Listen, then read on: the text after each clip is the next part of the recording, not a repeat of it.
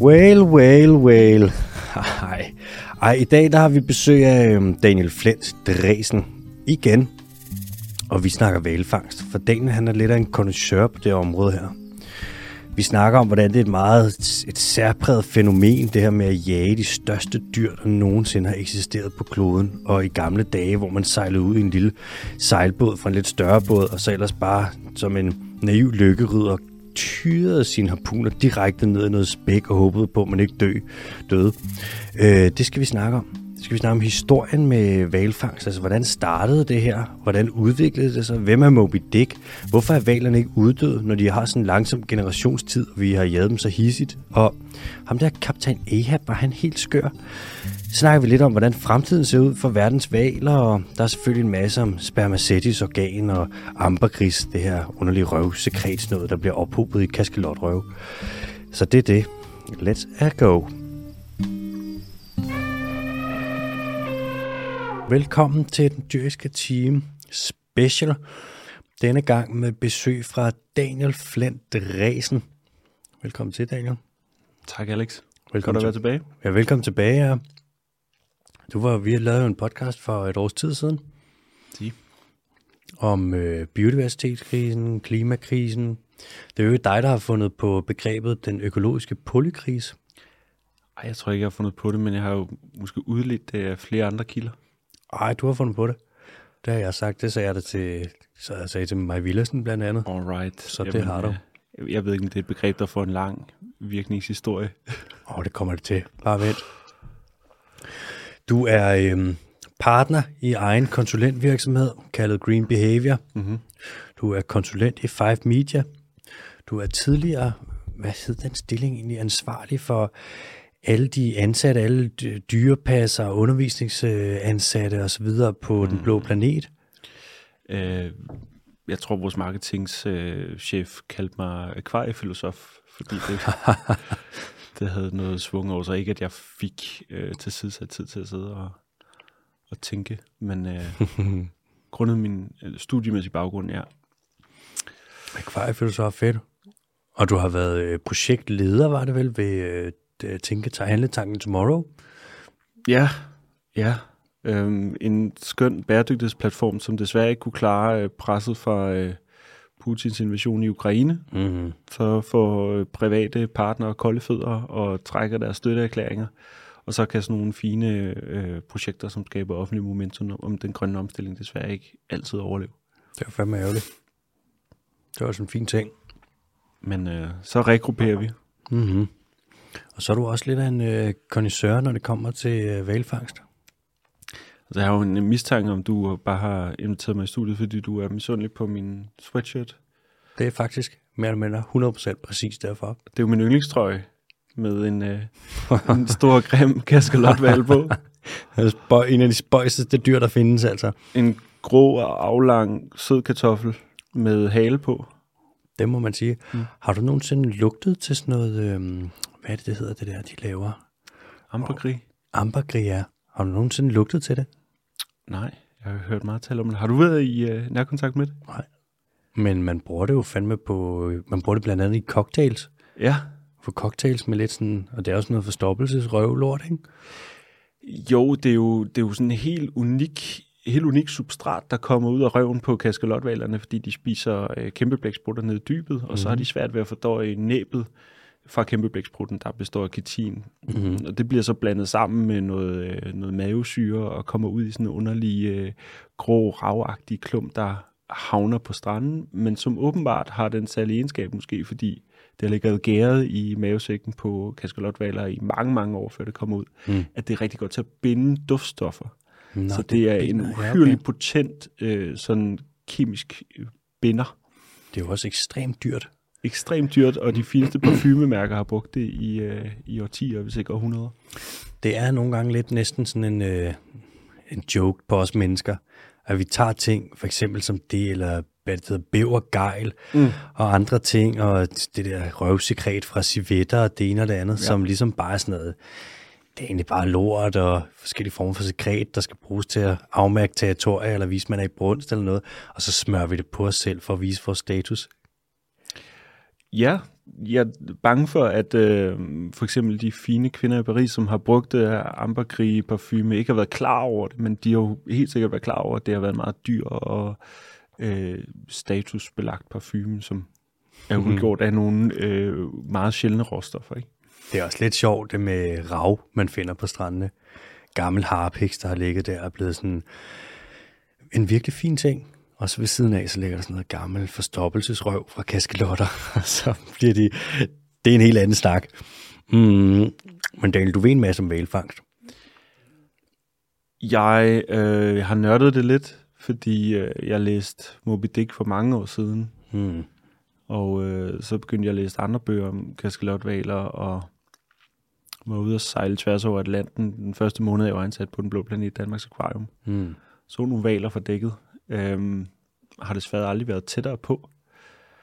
Men jeg er ekstremt fascineret af de her dyr. Måske særligt igennem at have læst Moby Dick, fordi han gør noget ved respekten, der bør stå om de her øh, unikke valer. Øhm, om alle valer selvfølgelig, men kaskalotten er det største rovdyr i vores moderne dyreri. Øhm, og den har nogle ekstremt unikke egenskaber og en, og en helt speciel historie. Det er jo en skrækindjagende historie om øhm, hårdrejsende massedrab på uskyldige, følende, intelligente, levende væsener. Men det er også en historie om et øh, ekstremt øh, psykopatisk mandsmod fra de øh, valfangere, som har bedrevet den her gerne med livet som indsats. Ja, det er, og det har det jo været, ikke? Mm. Altså, Jeg, jeg, synes, jeg synes, i dag, der har vi jo, du kan google kaskelotvalen, så får du billeder øh, fra alle vinkler. Du får de her ekstremt øh, fantastisk ærefrygtindgydende billeder af kaskelotvaler, der sover øh, lodret i vandsøjlen for Mm. eksempel. Mm. Som en art øh, øh, påskeøs klipper, der bare står som rent, rent gådefuld tegn i, i havets element. Mm. Men vi skal bare huske på, at vi har ikke altid haft den samme adgang til at forstå og alene bare se det her væsen i det eget element, som først er kommet med, med fotografiet. Øhm, så på Melvilles tid, så var det et dyr. Melville, det er ham, der har skrevet uh, Moby Dick. Herman Melville, ja, mm. en, øhm, jeg har det med i, i sådan en, Ej, en, en kæft, stofindbundet flot øh, udgave. Og hardback, med, ikke? Ja. som øh, giver den endnu mere bibelskær. Vil du anbefale folk at læse Moby Dick der? Absolut. Den find, jeg vil helt klart anbefale at læse den på engelsk, hvis man overkommer det. Mhm. Mm-hmm. Øh, men den findes også i en rigtig god dansk øh, oversættelse af Flemming Christensen, har jeg lavet mig fortælle. Jeg har ikke selv læst den på den måde. Men. Ja. Melville, han var ikke engang den første. Altså, det, det synes jeg har været interessant ved at dykke ned i historien. Vi, vi antager, at han ligesom er den første, der fortæller den her historie om valfangst, også som en episk og romantisk disciplin. Altså man er væk i, i mange år gangen. Det er, det er sådan en rigtig øh, hjem ude hjem øh, øh, formativ øh, Det er jo bitten. drengerøvsfortælling. Ikke? Ja. Men øh, og det er jo det største eventyr, der findes også, ud at møde monstrene og slå dem ihjel og, og, og tage dem med hjem og komme tilbage som form for konge. Og bare se, hvor meget det har inspireret af Baki i det gamle testamente, ikke? Hvis du kigger på øh, Leviathan for eksempel. Ja. Hvis ikke der havde været en val, hvad så, ikke? Var der ikke også noget med en bibelsk fortælling med en og valen, der blev, der blev spist af en val? Det var ikke Pinocchio i Bibelen, men der var Jonas? En, ja, Jonas, ja. Jonas ja. Og valen. Ja. Jamen, det er jo en øh, fantastisk allegori. Jeg læste faktisk, øh, før jeg kom hertil i dag, en historie om en, øh, en hummerfisker nede i Sydafrika, der havde været slugt af en øh, pukkelval og kastet op igen. Ja, det hørte jeg godt om. Han var bare væk i mørket i sådan 40 sekunder, før han blev kastet, kastet ud af gabet på den her store barteval. Det er sådan noget, man prøver, det prøver man kun én gang, det der. Ja. Ja, men det er jo så til gengæld en forestilling, som vi alle sammen har gået rundt med, fordi vi har, vi har set eller læst Pinocchio, eller vi har fået den her arketypiske fortælling overleveret Mm-hmm. øh, i en eller anden form. Melville, han har også fået den overleveret, før han tager afsted. Altså, vi skal bare huske, at det at være en ung forfatter på det tidspunkt, er ikke så væsentligt forskelligt fra at være en ung forfatter i dag, der er bare skiftet ud på, hvor erkendelses- og kolonisationsgrænsen er. Altså i dag ville det måske være at tage øh, med Elon Musk op i en raket og prøve at være i det ydre rum som civilist og beskrive det. Ja. Men øh, på Melvilles tid, så havde han øh, lagt mærke til, at der var en kirurg ved navn Thomas Biel, der havde været ude faktisk på et lignende færd med et valfangerskib i over et år, og havde skrevet en stor bog om kaskelotvalen, som bare ikke var øh, af den samme sådan fiktive øh, øh, litterære kvalitet, mm-hmm. som det Melville øh, udså sig som projekt. Mm-hmm. Og øh, endnu tidligere, der havde Owen Chase, en styrmand på skibet The Essex i 1820, været ude på det her helt legendariske øh, valfangertogt øh, over på øh, Stillehavssiden af det sydamerikanske kontin- kontinent, Mm-hmm. Hvor de bliver bortet af en gigantisk øh, kaskelot-tyr. Mm-hmm. Og, og, og øh, skibet synker, og øh, de padler rundt i, i nogle både øh, øh, i havsnød og ender med at spise hinanden, og der er nogle få, der overlever, ikke? Mhm. Mm. Owen Chase blandt andet, som kan fortælle den her historie om, at nogle gange så gør kaskelotterne altså modstand. Mm-hmm. Det piger ligesom Melvilles nysgerrighed, fordi det store spørgsmål er, hvorfor gør de her gigantiske rovdyr ikke modstand? Altså den største øh, kaskelot, der er målt i verdenshistorien, var 24 meter lang. Mm-hmm. Og der skal man altså bare huske på, at en ledbus er 18,5 meter lang. Ikke? det er et gigantisk dyr. Det er så utrolig stort et dyr, at det, det er meget svært at forstå, hvordan det er at stå over for det i dets eget element. Mm-hmm. hvis det bare øh, er aggressive tilbøjeligheder over for os. Og så kommer vi som nogle små pissemyrer Mm. og hammer harpuner i øh, dets tykke hud. Og på det tidspunkt, der stævner man jo bare ud i nogle små både fra skibet. Altså, man har sejlet et år måske. Der kan gå måneder mellem, at man får øje på noget op fra masten. Øhm, det berømte There She Blows. Og så stævner man ud i de små både, og så står der et ordentligt brød af en, øh, en, øh, en bænkpresserpumper ude i stævnen, ikke? Med ja. harpunerne. Og dem slynger han så bare ind i huden på kaskelotterne, som er oppe for at trække luft. Altså, de det er, det er håndkraft, han bare lige Det er står. håndkraft. Er du gal, mand? Og så øh, sidder den her harpun med modhave sikkert rigtig godt fast, og i den anden ende er der et reb, der er fortøjet til den lille båd, hvor de måske er 10 mænd ude for at ro. Og så kan de komme på det, der hedder en, en Nantucket Sleigh Ride, hvor de bare bliver trukket efter den her måske panikslagende, gigantiske val. Øh, det helt farlige er, hvis den begynder at dykke, så bliver du nødt til at kappe rebet, fordi du skal ikke blive trukket med ned i dybet. Nej, det er klart, ja, ja. Men, men teorien er ligesom, at du skal, du skal bare holde dig tæt ved den og blive ved med at hamre harpuner i den, indtil den giver op. Og så kan du trække den tilbage til skibet, øh, slæbe dem op langs siden på skibet og blive, begynde at partere den. Mm-hmm. Og så slæber du store stykker af øh, spæk øh, op på dækket, som du kan begynde at massere. Altså kaskelotterne var særlig eftertragtet, fordi den er spermaceti-olie Mm-hmm. forrest i hovedet på kaskelotten, den var en særlig fin kvalitet. Men spækket skulle også masseres, så det kunne koges ned til olie. Mm-hmm. Og der er nogle vidunderlige, der er en, særlig en vidunderlig passage i, i Moby Dick, hvor gutterne, de ligesom masserer ind i den her hvide, velduftende øh, fedtmasse, og øh, de har været meget langt væk fra alt, hvad der ligner omsorg og, øh, oh, nej. og, og farver kvinder.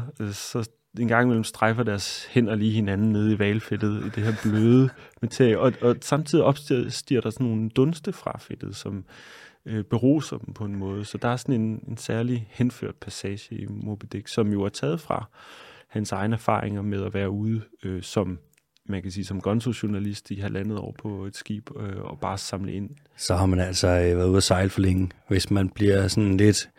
Hvis man tænder, hvis man ikke lige kan holde den i bukserne af og sidde med ser spæk, det må være sådan et... Der har du simpelthen nået grænsen.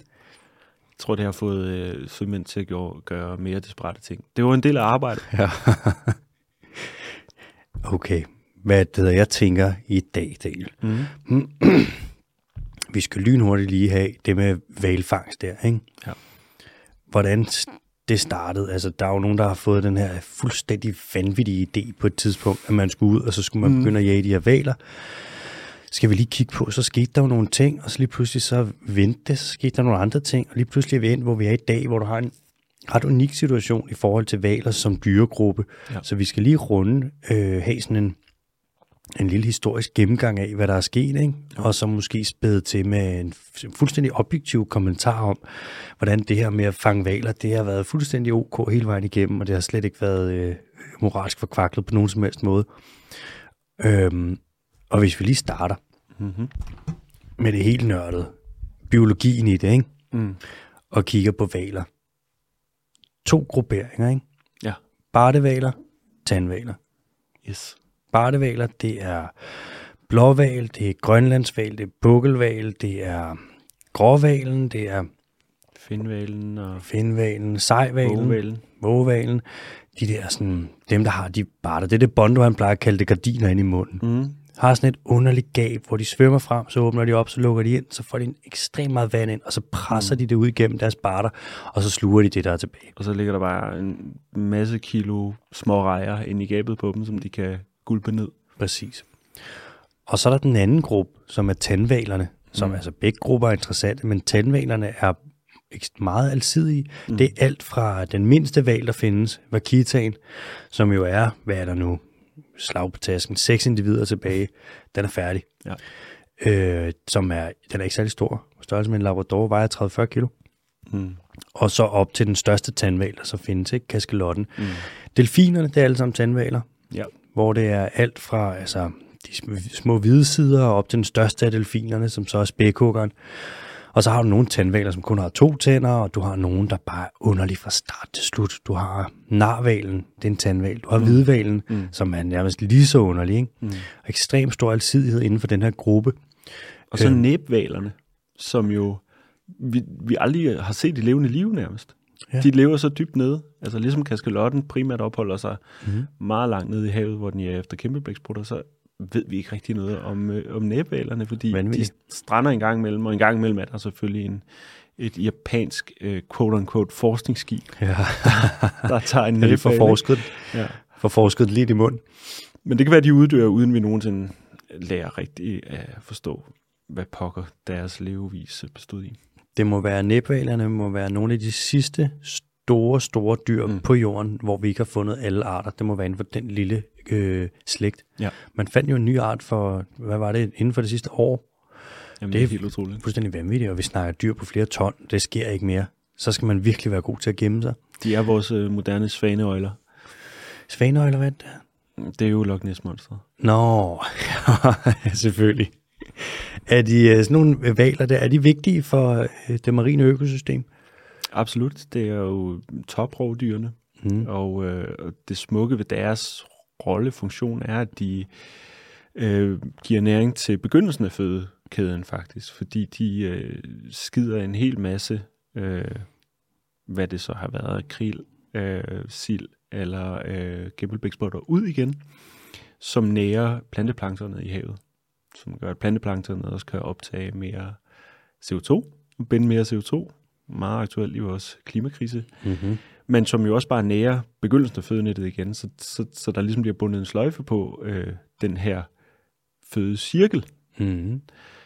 Øhm, og i kaskelotvandens tilfælde, så udfører de en særlig tjeneste, nemlig fordi de henter kæmpeblæksprutterne nede i dybet og skider dem op nær overfladen, Mm-hmm. hvor planteplanktonet øh, kan lave fotosyntese. Mm-hmm. Så det er både vigtigt for altså toprovdyr.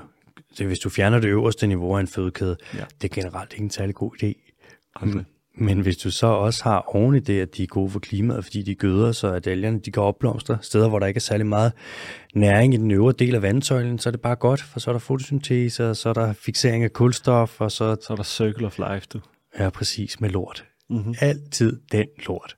Der er jo også mange valforskere, der, svør, der sejler efter valerne, for enten at prøve at sætte en sugekop på med en GPS, mm. og det er ret svært, så de kan se, hvor de svømmer hen, og ellers så for, når de skider, så lynhurtigt kommer over og samle noget lort op og lave eDNA-analyse på det. Så er de rigtig glade. Jeg har fundet ud af, hvad de spiser. Der er helt sikkert også nogen, der nærmest øh, bøjer af, fordi det, det lugter så dårligt.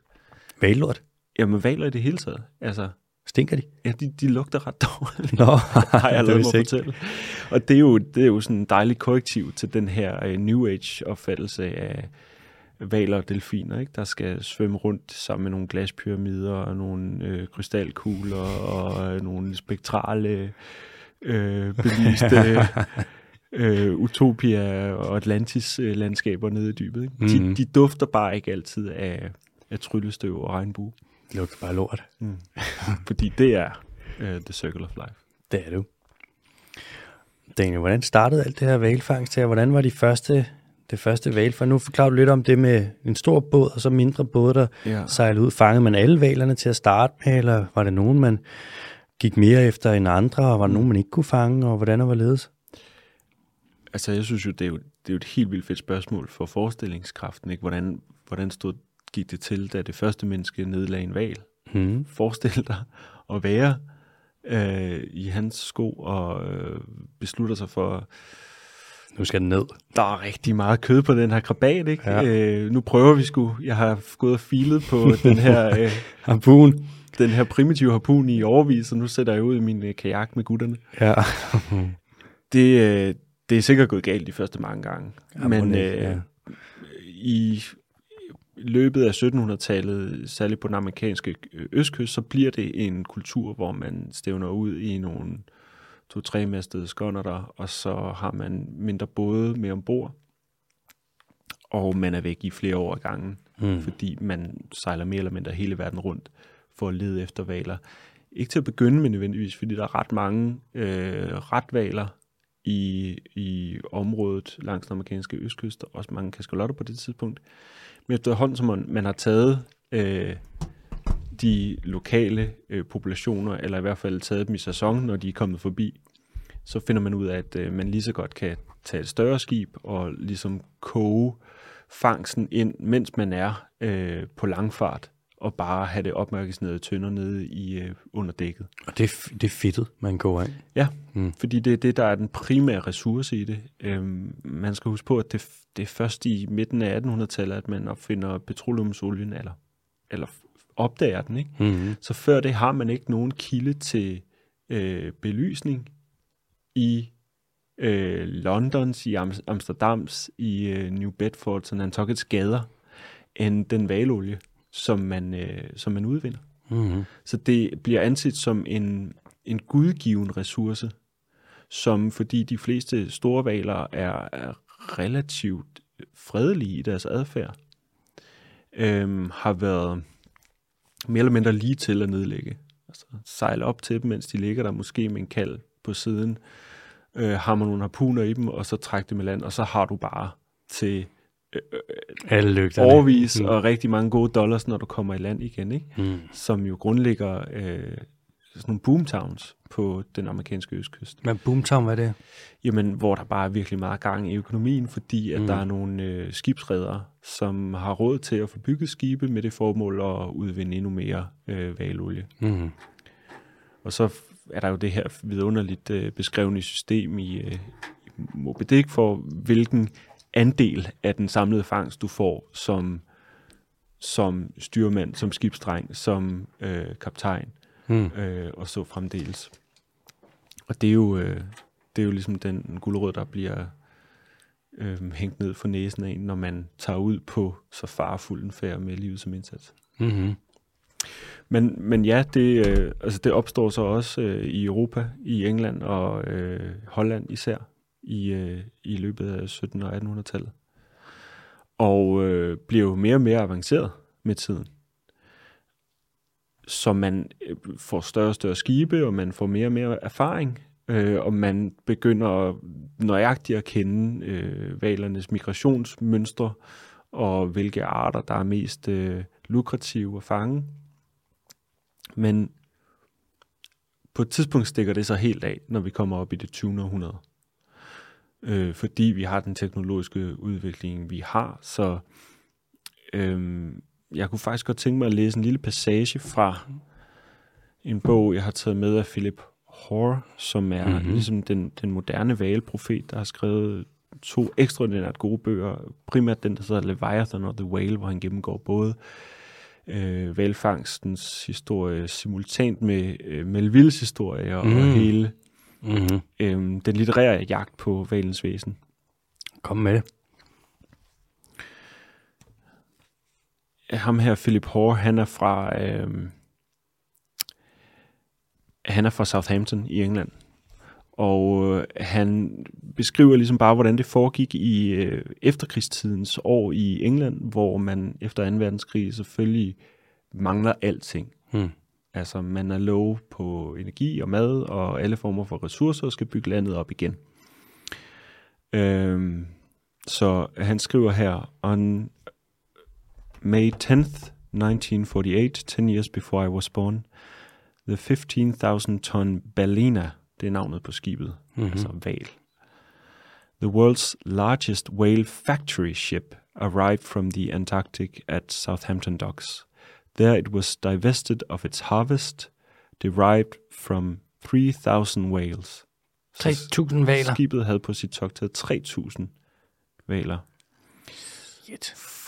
4,500 tons of meat to be tinned or served as steaks. 163 barrels of edible oil to make margarine. As the local paper announced, and 10,000 tons of sperm oil destined for soap, cosmetics, and lipsticks. 10.000 ton. Ja, olie til, til sæbe. Det her skib, øh, det havde tre fly ombord. Så når vi kommer op i den moderne valfangsepoke, Mm. så er det jo en helt anden teknologi, man kan anvende. Du behøver ikke at sejle på må og få, og så have en gut op i masten, der spejder efter blåsten for valerne, for ligesom at, at lokalisere dem. Du sender bare en spejder ud. Du sender tre fly i vejret med sådan en kæmpe katapult fra dækket, som så bare kan fra virkelig øh, et højt udgangspunkt overvåge havet øh, og øh, sende signal tilbage til dækket om, hvilken retning man skal stævne ud af. For hurtigt at kunne finde en, øh, en, en flok kaskelotter for eksempel. Og øh, når de så lokaliserer en, øh, en, en flok valer, så har de jo ikke længere håndslyngede harpuner.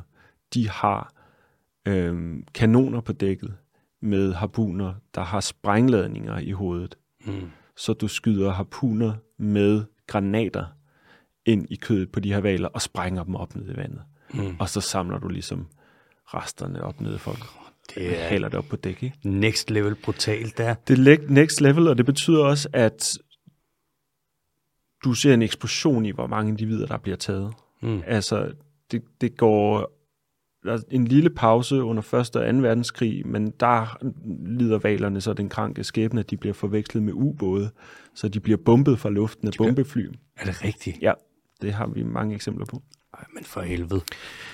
Mm, og det, man er, ellers accelererer det, fordi det bliver jo bare en, en ressource, også som en stat som Rusland bliver rigtig dygtig til at jage Mm. fra de her kæmpe øh, fabriksskibe.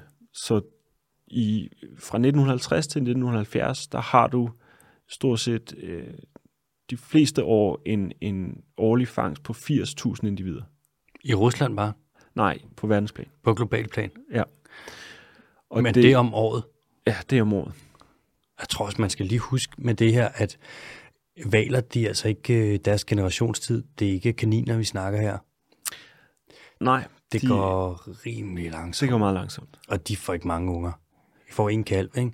De lever af det her. Alt ved valerne er mere langsomt. Der er jo nogle arter, som skal leve mange hundrede år. Mm. Grønlandsvalen i hvert fald 250 år. Ikke? Se nu bare der. Og, øh, og det tager selvfølgelig så lang tid at blive et kæmpestort havpattedyr. Det er klart. Opfostre sine øh, unger mm. Mhm. og sende dem videre i verden med, med en masse kultur, som moderne valforskere kan give vidnesbyrd om, at de her væsener har. Mm. Altså særlige, øh, særlige øh, Sang. sangvokabular per flok. Også kan du se variationer.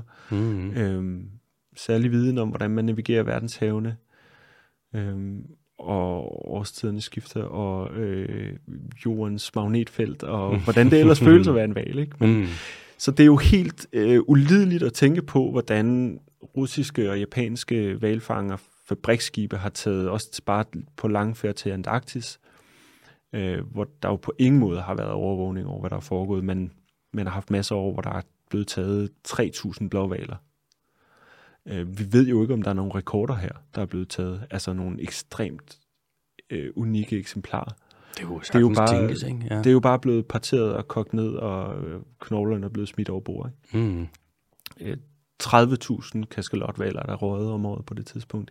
I det hele taget har vi mistet så mange valer, at vi er nede på en tiende del af, af det antal valer, der eksisterede før moderne valfangst gik i gang, og der skal vi skelne mellem den romantiske periode, altså den, den periode med træskibe og, Mm. og Melville spillet på, hvordan man fanger valer, Mm. og så den her relativt ukendte industrialiserede periode, som nok mest er foregået øh, under dække af, at øh, folk ikke har interesseret sig for det, og det er foregået så langt væk. Altså det er jo ikke sådan, at de her skibene, de er kommet hjem øh, med øh, stolte sømænd, der har været ude øh, på eventyr. Mm. Det er jo bare en hel masse forrådede valfiskere, der er kommet hjem i et, et fabriksskib, der har dokket øh, de, de her råstoffer, som allerede er uigenkendelige fra olie, mm. man har taget på havbunden eller noget andet. Mm. Så bevisbyrden for om, at man har slagtet tusindvis af valer, mens man har været væk, den er væk allerede, når man kommer tilbage. Man ser bare et skib, der kommer ind med en masse olie Præcis. og noget kød, Ja. som skal smides på dåse. Måske det allerede er blevet kørt på dåse ombord. Der, jeg tror, der er sket nogle ret fuck ting på de både der, Daniel. Det, det er... Jeg venter stadig på, at vi ser en film, der prøver at genskabe, øh, hvordan det har været, det her miljø ombord. Men, men det er nok så tæt, vi kan komme på et vågent mareridt Mm. og forestille sig den blodpøl, man har rendt rundt i, og hvor hærdet man sandsynligvis bliver af at slå så gigantiske øh, tænkende, følende væser ihjel på, øh, på systemisk basis og skala. Jeg ved, nu op med... På Island, der er de et valfangeri tilbage, Mm. Hvor at så står der altid aktivister og holder øje, når de kommer ind med deres fangst. Mm. Øh, så primært finvaler. Den, nærmeste slægtning til blåvalen, kæmpeval. Mm. Og så holder de øje med, hvor mange harpuner er der i den val. Og for hver harpun, der er, der er der gået cirka 20 minutter fra den er blevet skudt, til at du skyder den næste i, og den næste i. Så hvis der er fire harpuner, så kan man sige, så er det jo minimum, så snakker vi jo nok en halvanden time i hvert fald, hvor den bare lidt og lidt, og man bruger stadig springhoveder i harpunerne, det skal du. Men hvis man så forestiller sig dengang, og bare en båd, den du snakker om for den båd, båd der, der kommer ind og har dræbt 3.000 valer, ikke? Mm. Prøv lige at overveje, hvor mange harpuner det er. Og hvis det er dernede, hvor de blev vant til det, det er ligesom at arbejde på en svinefabrik, til sidst der er du pisselig glad, der er det ikke dyr mere. Der har jo været, vi snakker jo, endeløse timer af kæmpe store dyr, der har haft harpuner med springhoveder i alle kropsdele. Det har jo været fuld, og så hive dem op på øh, båden, og så stå og partere og alting. Det har været fuldstændig forfærdeligt. Våbenproducenterne skulle også have noget at lave efter krigen. Øv. Men bare i øh, et år i 1950 bliver der taget flere valer, end der gør i øh, hele øh, den 150-årige lange romantiske periode. I 150? I 1950, 1950. bliver der slagtet flere valer, end der gør i 150 års øh, mere bæredygtig, kan du sige, eller Ja, ja. analog valfangstperiode. Øh. Okay, så efter 2. verdenskrig, der stikker det for 11 år af. I det 20. århundrede, og mellem, øh, øh, så piker det lige inden Første Verdenskrig, og så piker det igen øh, i slut 30'erne, og så går det, stikker det helt af mellem 1950 og 1970. Men der er et skæringspunkt i 1970. Hvad sker der? Øh, der kommer en rigtig fed øh, skive ned hos den lokale pladepusher, Mm-hmm. Ja. som er, som er Roger Payne, ja. som er sådan en flippet bioakustiker, der har været ude og har stukket en mikrofon ned i vandet i nærheden af nogle pukkelvaler, og bare har fået nogle sindssygt fede optagelser med hjem. Af den her underlige, øh, otherworldly, engleagtige, Sang. rumklangsfulde sang fra pukkelvaler, ikke? Mm. som åbenbart er den følelsesmæssige oplevelse, der skal til for et menneske for øjnene og for Gud. Det er nok øh, intelligente, i hvert fald følende væsener, vi har med at gøre, ellers kan de ikke være i stand til at producere så vidunderlig en sang. Ikke? Mm. Som, det er noget, der når øh, offentligheden, det her. Pladen bliver solgt i 125.000 eksemplarer. Mm. Det bliver sådan en, øh, en hit-single. Den ligger lige under Taylor Swift på, øh, Sådan. på Billboard Top 10. ikke? Og, øhm, og samtidig så bliver Greenpeace dannet i 1972. Mm. Og en af deres, et af deres første, øh, en af deres første store kampagner hedder Project Ahab, hvor de stævner ud i både. Og Og det er Ahab efter øh, Melvin Moby Dick, ham der er kaptajnen derefter. Den, det enbenede, øh, øh, ekstremt målfokuserede kaptajn, der bare skal ud og finde en hvidvæl, der har taget hans ben. Og ikke? Fanatikeren over dem alle. Han er sgu ligeglad med KPI'erne. Han skal bare ud og finde den ene hvidvæl, der har taget hans ben og få hævn. Gamle tosse. Så, øhm, så lige pludselig så øh, bliver det her, der foregår meget langt ude til søs, øh, pludselig nært for helt almindelige flippede mennesker i den vestlige verden, mm. som hører pladen og tænker, ej, lad os lige passe på valerne en gang. Mm. Så kommer hippierne.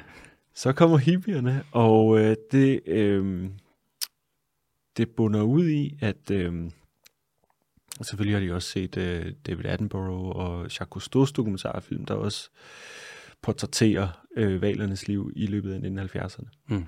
Så i 1982 øh, nedsætter IWC, den internationale International Whaling Commission, øhm, deres valmoratorium, som træder i kraft fra 1986, fire år efter. Og moratorium, det er så et fint ord for pause. Ja, det er et fint ord for, at jeg kan godt lide ordet, fordi der ligger noget moral i det faktisk. ikke? Men, men det er, fordi de kan se, at, øh, at hvis øh, man bliver ved at fiske, fiske, fange og slagte Mm. de store valer øh, med samme hastighed, så forsvinder de. Så er så er de slut. udrydningstruede. Og det betyder jo, at det er jo stort set alle lande, der skriver under, men der er, en, der er nogle få øh, befolkningsgrupper. Der er øh, grønlændere, der er øh, øh, oprindelige folk i Alaska, og øh, et sted i Rusland, og nogle enkelte østater, der får lov til at fiske videre af øh, kulturarvs berettede årsager. Mm. De, det er simpelthen den eneste måde, de nogensinde har levet på. Det skal de have lov til. Mm. Det sjove ved det er, at øh, Japan de får øje på, at der er en lille kattelem her. Hvis bare man kan, hvis bare man kan bevise, at det er ukrænkelig kulturarv, Ja. altså hensyn til menneskets kulturelle historie, så trumfer det hensyn til naturens behov. Sådan. Så, så de prøver ligesom at opfinde en masse valfestivaler og, og øh, opfinde, at de har en, en 100 år lang historie med at, at slagte valer. Mm. Men det lykkedes ikke at få den her dispensation fra IWC. Mm. Så de finder på noget nyt, og det er så at blive ved med at fiske, fiske videre fra skibe, hvor der bare står research på siden. Så det er forskningsøje med. Det er forskningsøje med. Øh, nordmændene øh, og islændingen, de er mindre øh, subtile. De siger bare, fuck ja, Mm. og vi fisker videre, fordi vi har lyst til det. Ja, vi laver vores egen kvote. Præcis. Ja. ja. I sådan et øh, stakkels udviklingsland som Norge, har man jo meget brug for indtægten fra valfangst, for at få, hjulene på bussen til at køre rundt. På det tidspunkt, der har de jo kun haft et par tusind milliarder i oliepenge, ikke? Ja. Jeg manglede penge på det tidspunkt. Det er jo de, åbenbart et ident- identitetspolitisk spørgsmål. Der er jo, det er jo ikke alle, der får den samme andel i oliepengene, så der er nogle, nogle fiskere, som har brugt mange penge på at anskaffe sig en båd, og de vil bare gerne have lov til at blive ved med at fiske ud og slagte løs. Det er nu, nu engang det, det bedst kan lide. Hvorfor er det, at alle lande de går med i EVC? Altså, der er jo ikke, øh, man kan sige, de kunne, det ser vi jo med så mange ting, hvor alle de fleste lande er pisse ligeglade. De er sådan, ja, fuck it, hvorfor skulle vi gå med? Og så fortsætter de med at skade naturen på den ene og den anden måde. Men der er et eller andet ved IVC, der gør, at hele verden simpelthen bliver enige om, at øh, den her, den tager vi sgu. Hvad fanden er det? Hvorfor er det sådan?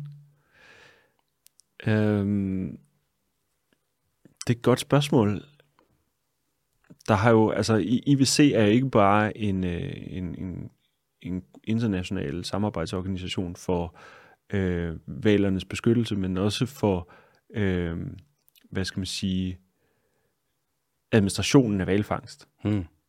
Så de har det dobbelte hensyn, øh, ligesom når du har et, øh, et natur- og miljøministerium, Mm. mm. eller et, øh, et miljø- og landbrugsministerium samtidig, Mm-hmm. at, øh, at, at de skal ligesom sørge for, at øh, industrien kan leve af noget i fremtiden. Men der kan man jo sige, der er de jo også unikke. Altså hvis vi kigger på den danske fiskelobby, mm. så hvordan de har forvaltet torsken siden 1980, ikke? De har forvaltet en linje kollaps. De vidste det godt. Der har de jo ikke prøvet, de har jo haft fiskernes interesser, og så samtidig har de gerne vil bevare fiskernes ressource, men det har de jo ikke gjort. Og vi har set det i mange lande, der har været, Daniel, der har været et eller andet ved det her IVC. Der er et eller andet totalt unikt. Jeg kan ikke, tror du måske, det kan spille ind det med, at det er så pludselig, at man byder ind og siger, okay, det er det galt, vi skal stoppe nu, ellers så er vi fucked. Og man ikke vidste det. Ligesom da, hvad fandt du ud af, at der var ved at komme huller i ozonlaget mm. fra den ene dag til den anden. Og sådan, det her, det er ikke godt, nu skal vi stoppe. Hvor det er det modsatte af det der med den gamle med frøen, der ligger og bliver mm. kogt langsomt, der ikke hopper ud af vandet. Men hvis du smider den ned i et kogende vand, så springer den væk med det samme. Så det kan spille ind, det der, at det kommer, det er uventet. Mm, jeg har ikke været nede og grænske præcis, hvordan det foregik i 1982 mm. øhm, til 86. Det bedste svar, jeg kan give, er, at, at der har simpelthen været for meget at miste ved det. Det offentlige pres har været helt enormt stort, og lige pludselig står der en helt særlig aura omkring valer, mm. som en form for englelignende øh, mm-hmm. væsener ude i havet, mm. som vi jo ikke kan bære, ikke skal være her længere, hvis Klar. vi skal fortælle det til vores børn. Ja. Øh, selvom man lige så godt kan præsentere dem som en form for store køer, der græsser derude, og bisserne, dem lykkedes vi jo med at rydde vejen en gang for alle over i USA. Ikke? Men, øh, det må man sige, ja. Men, men, men her, der, der sætter man altså øh, foden på bremsen i sidste øjeblik, og, øh, og lykkes faktisk med at rette op på flere bestande, selvom vi ligger langt under niveau.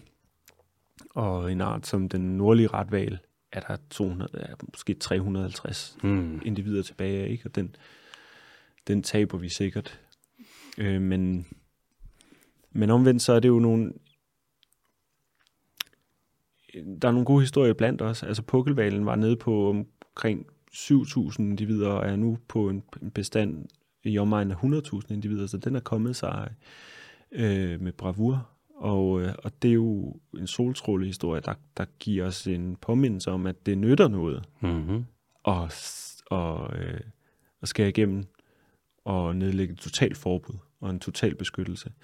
Men det kommer jo så samtidig med, at valerne får nye fjender og øh, nye dødsfælder, som de skal navigere ud i verdenshavene. Forureningen, både øh, den kemiske, den helt konkrete i form af fiskenet og affald, øh, hvor det særlige fiskenettene selvfølgelig, de kan blive viklet ind i, som, som, som kan kvæle dem. Mm. Men også den soniske forurening, altså støj. Støj, fra militær og øh, trafik. Altså øh, shipping-trafikken fra containerskibe og er jo blevet intensiveret i helt ekstrem grad, så der er mange valer, der lider den krankeskæbne nu, simpelthen bare at blive torpederet af en stor mærskrydser. ja, shit. Der er forskellige billeder af sådan nogle store skibe, der kommer i havn, hvor der lige ligger en, en 18 meters krabat hen over, hen over stævnen. Ja så er vi den nye mastodont. Ja, de der containerskibe, det er da, det er da den sande Liviatan. Det må man sige. Hvad med øh, sådan noget opvarmning af havene? Nogle valer har et spæklag på 30 cm. Mm. Det, hvordan fungerer det så, hvis det bliver varmt? Det bliver sikkert ubehageligt. Fordi som han øh, så en stor Canada Goose på, når du render rundt ind i magasin. De er ikke i stand til at tage den af i hvert fald, så de, Nej. de nyder nok at dykke ned øh, længere ned i vandsøjlen, hvor de kommer ned i, i de kolde vand. Ikke? Men øh, det forstyrrer dem det på alle mulige måder, det forstyrrer også deres øh, fødekilder, som kan blive påvirket af, af klimaforandringerne. Vi har også begyndt at fiske rigtig mange kriller. Ja. Flere krill end før. Primært Rusland og Kina, ikke? der ligger nede ved Antarktis, er det så den del af Antarktis, der er under øh, Sydamerika. Den, som Sydamerika faktisk nærmest peger som en pil ned mod, der høvler de krill op. Mm. Og det har de altså ikke gjort før. Og der er så mange valer, der valfarter derned, ikke? eller valfarter ned for at spise, og lige pludselig så mangler der jo faktisk måske mad for dem. Det er ikke fordi, det er blevet moderne lige pludselig at riste små rejer med skal på og servere dem med lidt uh, fancy dressing Nej. på byens restauranter. Det er jo bare fordi, det bliver set som dyrefoder, ja. øh, som man kan spule ned i troet hos en masse grise og køer. Det, det er det til fiskeopdrætning, og så bruger vi det også til at lave omega-3 olie, så vi ikke skal spise alger, gud forbyde det. Hvordan ser det ud nu? Altså nu har vi valbestande, de er så på 10% af, hvad de var i, før vi ligesom begyndte at slagte dem, ikke? Mm. Men hvordan har de det, hvis vi kigger? Er de stabile? Er der en nedadgående trend for mange af dem? Hvordan ser det egentlig ud? Altså, øh, Det er forskelligt øh, arterne imellem. mm, Øh, men, øh, men det- det går jo helvedes til ude i verdenshavene generelt, ikke? og det Mm. er valerne også en, øh, på, på nogle måder er de forskånet for det, fordi de er så store, og de har nogle fødekilder, som de har lidt for sig selv, og de kan bevæge sig over lange afstande, så de kan hurtigt flytte sig øh, fra et, et farmet sted til et andet. Men, øh, men, men det gener- generelle billede er for nedadgående. mm, Og, øh, og det er jo fordi, at den økologiske balance er så forstyrret, som den er. det er jo selv, prøv at det er selv, når vi stopper med at fange dem og jage dem, og det valfangst, der er nu, det er jo... Norge jager stadig lidt, ikke? De har et valfangeri tilbage på Island, Mm. Og Japan jager stadig lidt, og så er der sådan noget insignifikant, sådan noget. Nogle oprindelige folk, der tager nogle valer hister her, men der er nærmest det er meget, meget lidt valfangst, der er tilbage. Men prøv at selv når vi jager dem, så har vi fucket hadet så meget op, at de faktisk alligevel ikke går særlig meget frem. Der er jo også nogle ting med nogle valer, de vil gerne være i nogle særlige vande, når de, skal, når de har kalve, Mm. Fordi at der er mere sikkert. Mm. Altså valkalve er jo super sårbare over for andre valer, spækhugger for eksempel, men også nogle hajer, hvis vi snakker de mindre arter af valer. Ja. Og de kystnære vande rundt om nogle øer over ved Hawaii for eksempel, der bliver simpelthen for varmt nu, Mm. så valerne begynder at trække længere ud, og så kommer de, de må væk fra varmen, så de trækker ud i vandet, hvor der er farligt, og så bliver deres kalve taget. Så de er ekstremt presset af alle mulige ting nu. Og så støjen. Det en- man skal ikke undervurdere det. Det er sjovt, at det er det, der retter fokus mod valerne i første omgang, at man får optaget deres kalv. Ja. Og nu er en af de ting, vi gør, der skader dem måske mest, det er, at vi støjer så meget. Mm. Og nu skal vi i gang med dybhavsminedrift, ikke? hvor det kommer valerne virkelig ikke til at kunne lide. At man skal virkelig være i stand til at, at leve sig ind i en helt en sanseverden, der ser helt anderledes ud, som er indrettet på en helt anden måde. Det må man altså, vi sige. mennesker er meget visuelle væsener, der benytter os meget af vores syn. Mm. Vores hørelse er også enormt betydningsfuld for os. Øh, men på ingen måde noget, der kan sammenligne sig med, hvor meget lyd øh, konstituerer en vals livsverden. De opholder sig mest nede i, i mørket, hvor synet ikke spiller nogen rolle. Så det, det, det, det, det soniske rum, de bruger til at kort- kortlægge deres verden med. Altså, mm. de kan jo kalde fra øh, det ene kontinent til det andet, for at, at finde hinanden og for at lodde øh, afstanden. Det er fandme også sygt nok. Så når der lige pludselig drøner alle mulige containerskibe rundt, og hvad der ellers foregår af øh, dybhavsminedrift og internetkabler, der skal anlægges på tværs af øh, Atlanterhavet, og det må være ekstremt provokerende lige pludselig øh, at have så mange fremmedlæner flytte ind øh, i hjernen, som det jo nærmest er, når, når man kan høre fra et kontinent til et andet. Tror du, vi kan lære noget af alt det her, den her valballade? Den måde, man har, nu ikke reddet valerne, men stoppet med at, at jage dem, ikke? Gået sammen om at frede dem. Tror du, vi kan lære noget? Tror du, man kan, vil kunne bruge det til andre dyregrupper? Tag sådan noget som, hvad vi er, nogen, hvor de lort er fuck til lemurer eller et eller andet. Tror du, man kan sige til alle lande sådan, nu laver vi, nu laver vi sgu en val. Nu stopper I. Det er slut der. Den her gruppe af dyr, om det så er skilddyr, om det er næsehornene, om det er de forskellige tunfisk, whatever. Tror du, man vil kunne gøre det? Ja, hvis man lægger en øh, virkelig snedig PR-plan øh, for, hvordan det skal lade sig gøre, men det vil jo indbefatte at, at, at, at tillægge det troede dyr en særlig ny værdi, også kulturelt. Og valerne har bare den styrke, at de igennem så mange hundrede år har været omgået øh, mystik, men også en næsten guddommelig fascinationskraft. Altså, de er... Øh, blåvalen er det største levende væsen, der har eksisteret på den her jord. Og vi ved så lidt om dem, selvom de er så gigantisk store, fordi de er herskere i det element, som er utilgængeligt for os. Og det er der, hvor de begynder at ligne forskellige guddomme, fordi de viser sig på deres præmisser, når de har lyst til det, og når det sker, så bliver vi ramt af en ekstrem ærefrygt. Øh, vi har så også været ramt af en e- ekstrem behov for at slå dem ihjel og, og omdanne den til ressourcer, men netop, altså man skal huske på, at, at, at de her, de første valfanger i hvert fald, de, de har anset det som en gave fra Gud. De har været ekstremt troende mennesker, som har set det som en form for inkarnation af Gud, som han giver videre til sine børn. Øh, fordi det er, den er så rig på alle former for ressourcer, som du skal bruge til at, at bygge og drive et moderne samfund. Altså det er jo også barterne, man har brugt til øh, alt fra Gardiner. gardiner sengelameller og korsetstrenge. Og, Er det rigtigt, at man lavet korsetter af barter? oh yes, øh, Vi er et kreativt dyr. ja, det må man sige. Så kan man tage korset på, og så kan man lige sprøjte noget øh, gammel kaskelotrøv på halsen i noget parfume, ikke? og Og så tænde er, sit du, valsterinlys. så er du the shit. Ja. Men, øhm, så, så, så jeg tror desværre, at det er den x-faktor, som har gjort det lettere for os at respektere øh, valernes overlevelseskamp. Mm. Fordi de er så ærefrygtindgydende, fordi vi har så meget kulturhistorie, der sætter fokus på deres øh, uendeligt fascinerende egenart. Øhm, der er jo mange, der tror, hvis man skal læse Moby Dick og Melville for eksempel, at det er bare den der historie om den skøre kaptajn, der skal ned og fange en hvidval, og så bliver han et til sidst af den. Mm.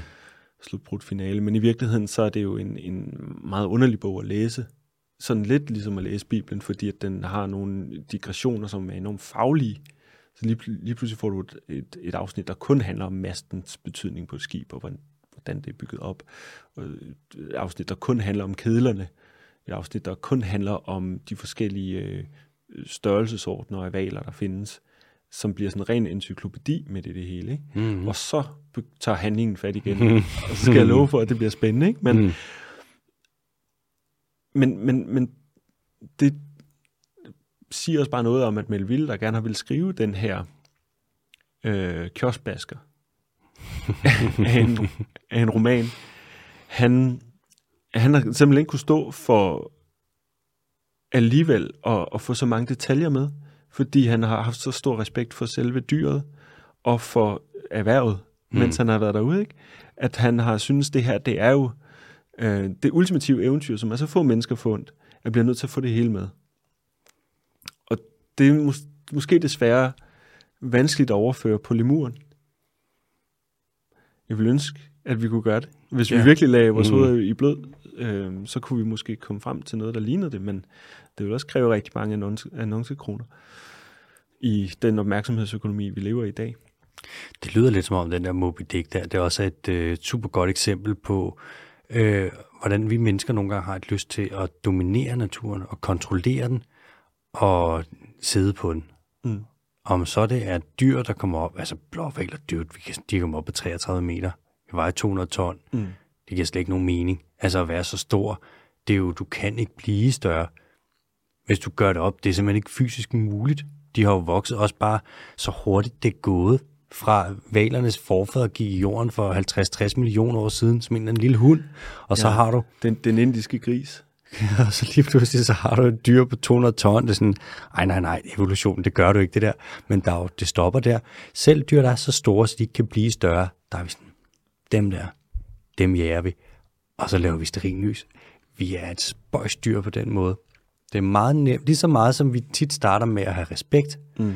lige så hurtigt, så mister vi det også lige pludselig. Mm. Og så stikker det af. Det er så snart respekten for naturen, den forsvinder, så smadrer vi. Og når den er væk, så er den ekstremt svær at reinstallere.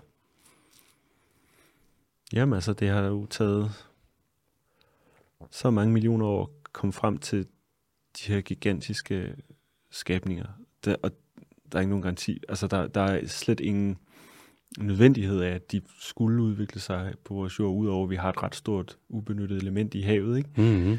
hvor man ligesom kan fare rundt øh, i alle retninger, uforstyrret indtil øh, nogle ekstremt dumdristige øh, små myrer begiver sig ud på et skib og begynder at slynge løs og grene mod, mod det her ærefrygtindgydende øh,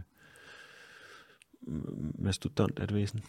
Der er også det med, okay, da valerne opstod, ikke? Mm. det der med at blive så stor og have så fri leg i det her element i havet. Du kan ikke komme ind, altså du kan ikke gå i vandet som en lille hund, og så blive til en val på 50 millioner år, medmindre der er ekstremt meget mange øh, uopfyldte nischer. Mm. Og det er jo det, vi kan se. Altså for 65 millioner år siden kommer der en kæmpe meteor, ikke? Mm. 10 km i diameter og bare banker ind i Yucatan-halvøen. Ja. Det svarer til, altså den kraft, der kom, det svarer til mange millioner atombomber. 75 procent af livet på jorden, det uddør. Alle de store dinosaurer, de dør. Havet, det bliver totalt døde zone, ikke? Så er der lige nogle millioner år, hvor det er ret nært. Sådan, det hele er bare dødt. Ja, alle har lidt stramt, ikke? Og så er det der lige pludselig, så er der bare plads, så er der fri leg, så kommer de ned, og så får vi valer på meget kort tid. Og det er jo lidt det sådan, der er også noget lidt smukt i, at mm. vi kan se, at selv så skidt som det stod til efter sidste masseuddøen, altså den femte masseuddøen ved Yucatan-halvøen, selv efter det, så kan vi få noget, der er så smukt som valerne. Ja. Hvor nu, der kan man se, nu er vi i gang med en sjette masseuddøen, fordi os mennesker, vi kommer til at sætte den i det gear, hvor der bare står fuck shit op på stangen. Ikke? Men efter det kan der også komme noget smukt igen, der kan minde om valerne. Ikke? Om så vi formår at fuck det lige så meget op som en gigantisk meteor. Det synes jeg også, der er noget smukt i. Det giver jo håb, fordi man forventer ligesom, rot- rotterne vil klare den på en eller anden måde. Ikke? Det kommer de Hvis til. der er en, øh, en rigtig vandrotte, der pludselig springer ud på dybt vand, Ja. så kan det være over nogle millioner år, vi får øh, valerne igen, selv hvis vi- hvis mister dem i den her ombæring. Det er Eller, eller noget, der ligner. Jeg synes jo, hvis man lige spoler de der 12 millioner år tilbage til, øh, til Megalodons tid, ikke? Den, Mhm. den kæmpe hvide hegn, Ja. så var der jo også en, øh, en kaskelot til den, der hed Leviathan øh, Mel, Melville, altså okay. opkaldt efter Leviathan og Melville, øh, forfatteren, Shit. da, da man har fundet de her øh, fossiler, jeg tror det var i, i Peru. Hmm. Øhm, og de, den havde øh, ikke kun tænder i undermunden, som kaskelotten har. Den, selvom det er en tandvæld, så har den jo kun tænder i undermunden, Mhm. den skal bare ligesom øh, hive fat i de her kæmpe blæksprutter, og så gulpe ja, dem ned. Sluge ja. Så den skal egentlig bare have en, en glat sliske op i overmunden for Mm. mm. at, at, at få øh, kaskelotterne indenbords, eller hvad hedder det, kæmpe blæksprutterne indenbords. Men øh, Leviathan der, som ikke var helt lige så lang nødvendigvis som øh, den moderne kaskelot, altså sådan 13-17 meter, men den havde bare kæmpe tænder, altså 35 cm lange tænder, både i over og undermunden. Er det rigtigt? Ja, så det har været en, øh, Apex. Ja, et endnu mere øh, toprovdyr end øh, en megalodon, eller i hvert fald en, der kunne gøre den range stridig på Me- det tidspunkt. Megalodon i den der. Vi har jo alle sammen set den i den der film der. Hvad var det, den hed? Med den store haj. Med, øh, Mega Shark? ja, mega det er så dumt. Nå, Daniel, så kom vi sgu da rundt, var. Det synes jeg. Jeg har egentlig ikke, jeg synes, vi har været meget godt rundt om både det med, at valer, hvor vigtige det er, og hvor unikke de er, og hvor sære de er, mand. Mm. Og hvor sjovt det er det med, at vi En ting, Ja. vi ikke har nævnt, ikke? kom med det. det er, at kaskelotten har den største hjerne øh, i dyreriget på jorden. Det er rigtigt. Hvad, den, hvad vejer sådan en? Oh, det kan jeg ikke huske, du, men den, Den er jo gigantisk. den, er, den er meget større end menneskets, og øh, hvis vi bare øh, tænker tilbage til årsagerne til, at man begyndte at indsprøjte delfiner med LSD i starten af 70'erne, Mm. Nemlig fordi man fandt ud af, at delfiner havde en stor hjerne. Hmm. Og så overfører det på kaskelotten. Så må vi jo øh, konstatere, at der er i hvert fald en kapacitet for en stor intelligens, som vi ikke kan begynde at, at forstå, hvordan fungerer. Øh, men øh, vi kan jo se tegne på, hvor sofistikerede de er på deres egen måde. Man skal heller ikke underkue, at det liv, de har, altså de lever i fred og ro, før os mennesker begyndte at slagte dem. Mm. De manglede ikke noget. De har kunne finde hinanden, de har jo kunne kalde på tværs af øh, oceaner, ikke? Mm. Drømmen, mand. Kæmpe store. Nærmest ikke nogen trusler imod dem. Det har jo bare været, det er da ikke det værste liv. Jeg vil sige, det er måske et, et, et tegn på intelligens, at man kan leve i fred og ro i mange, mange millioner år, ikke? Og ikke rigtig have nogen fjender og sådan. Det er da ikke dumt. Og dybhavet, det er jo deres sidste bastion. Altså det er jo der, de, de bruger det meste af deres tid, sådan et øh, par kilometer nede i vandsøjlen. Ja, du ved godt, det er det dyr, der kan lave den højeste lyd overhovedet, ikke? Og den har jo den der, den evne til sådan at, øh, at jeg har bare læst øh, Philip Hoare, som slutter sin bog øh, Leviathan of the Whale af, med at opsøge dem øh, personligt nede øh, ved Azorerne, Mm. hvor han tager ud på en dykkertur, og så er han en meter fra en kaskelot, som bare lydbombardere ham. Altså, han kan ikke, det ikke, han kan høre det, man kan mærke det i sin brystkasse, hvordan Det er bare flænser ham op indvendigt. Ikke? Det gør de jo. De, er- altså, de kan lave så meget støj, der er så meget kraft i, øh, i den lyd, de laver, at hvis de giver dig et ordentligt skrig eller et ordentligt klik lige ind i hovedet, så springer de en trommehinder. Mm. Det er det eneste dyr, der kan gøre det. Altså, det er brødaber og elefanter, de kan ikke engang være med. Også det med, at de har den der store klump ind i hovedet. Den der spermaceti organ, Melonen. Ikke? Melonen. Som jo, ej, jeg havde obduceret delfiner engang. Mm. Et kursus, jeg havde på, over på Naturhistorisk Museum. Jeg lover dig, det, er det stinker. Sådan en råden melon der, sådan en råden fedtklump i hovedet på en delfin. Mm. Åh, jeg har sjældent prøvet noget lignende, og jeg har altså bare obduceret nogle klamme dyr.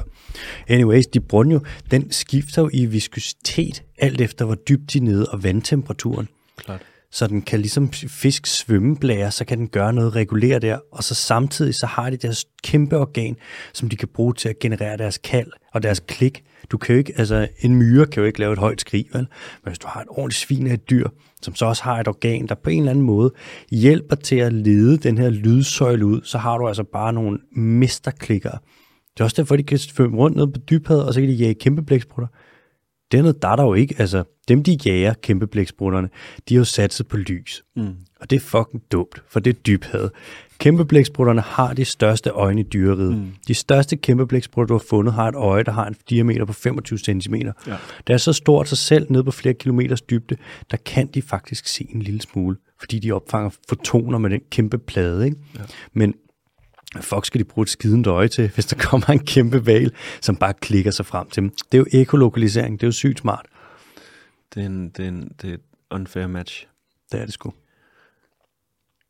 Der kom en øh, optagelse ud for et par år siden af øh, sådan en, hvad hedder det, en, en, en fjernstyret øh, øh, fartøj nede i dybet, øh, som havde kamera på, og så lige pludselig så driver der bare sådan en kæmpe asteroide ind fra højre. oh shit. men, det, så, men der er jo kommentarspor på fra øh, havbiologen, der sidder og følger med i, hvad, hvad der bliver opdaget dernede. Mm. Og de er sådan, dude, what the fuck is that? Ja. Og så viser det sig bare at være en kaskelot, der sådan helt stille og roligt lige er henne og, og undersøge, Er hvad den der Deep Sea Rover har gang i. Uh, jeg vil have nøje på over det. Og det er jo bare så væsensforskelligt fra at se den op i overfladen, hvor den nærmer sig vores element. Lige pludselig er den dernede, hvor den har hjemmebane, og hvor dens adfærd nok helt klart er mest mystisk for os. Sygt de kan, ikke? Men Ja. det er jo også bare... Og det er jo et helt andet afsnit, men bare man kigger på deres morfologi, anatomien, hvordan deres muskler er opbygget, mm. hvordan deres lunger, når de dykker ned, deres lunger kollapser bare, og det har de det fint med. Og hvordan er deres blodlægemer, de ser anderledes ud end vores. Hvordan det er, de har hemoglobin og meget myoglobin. Mm. Og sådan, uha, det vil vi, vi vil ikke kunne klare det også mennesker. Den måde, de lukker af, så at blodsgennemstrømningen til de ydre øh, lemmer, det ikke er så meget på dem, der kommer nærmest ikke noget blod ud, når først de dykker langt ned, så de kan have blodet centreret ind i Altså, der er så meget ved dem. Det er alle ingeniører, der sidder der, de må være sådan, wow, hvis den der maskine ikke var lavet af kød, så vil de få ultra halvfed på at kigge på det der. De er jo så nice. Den skulle være formet som kartoffel. Det skulle man. Det siger jeg hver morgen, når jeg vågner. Gider jeg var en kartoffel. Daniel, vi når ikke mere. Vi skal også ud og drikke nogle øl nu, skal vi ikke det? Det vil være helt på sin plads. synes jeg, vi skal gøre. Du skal fandme have øh, tak for din tid. Endnu en gang. Selv tak. Fornøjelse. Det var det. Og en kæmpe opfordring herfra til at læse mesterværket. Meget sjovt at læse Bibelen, som også er en knaldroman. Mm-hmm. Men øh, man kan love for, at der virkelig er smæk for skillingen i Melville. Melville, Herman Melville, Moby Dick. Ja. Han var jo inspireret af en, en, en anden historie, der kørte i de kulørte blade dengang, om Mo-. Mujahdik. Så det er ikke, fordi han har opfundet noget selv, sådan set. Han har bare samlet alle elementerne, alle trådene i, i den bedste compilation. Sådan. Tak for nu, Daniel. Selv tak.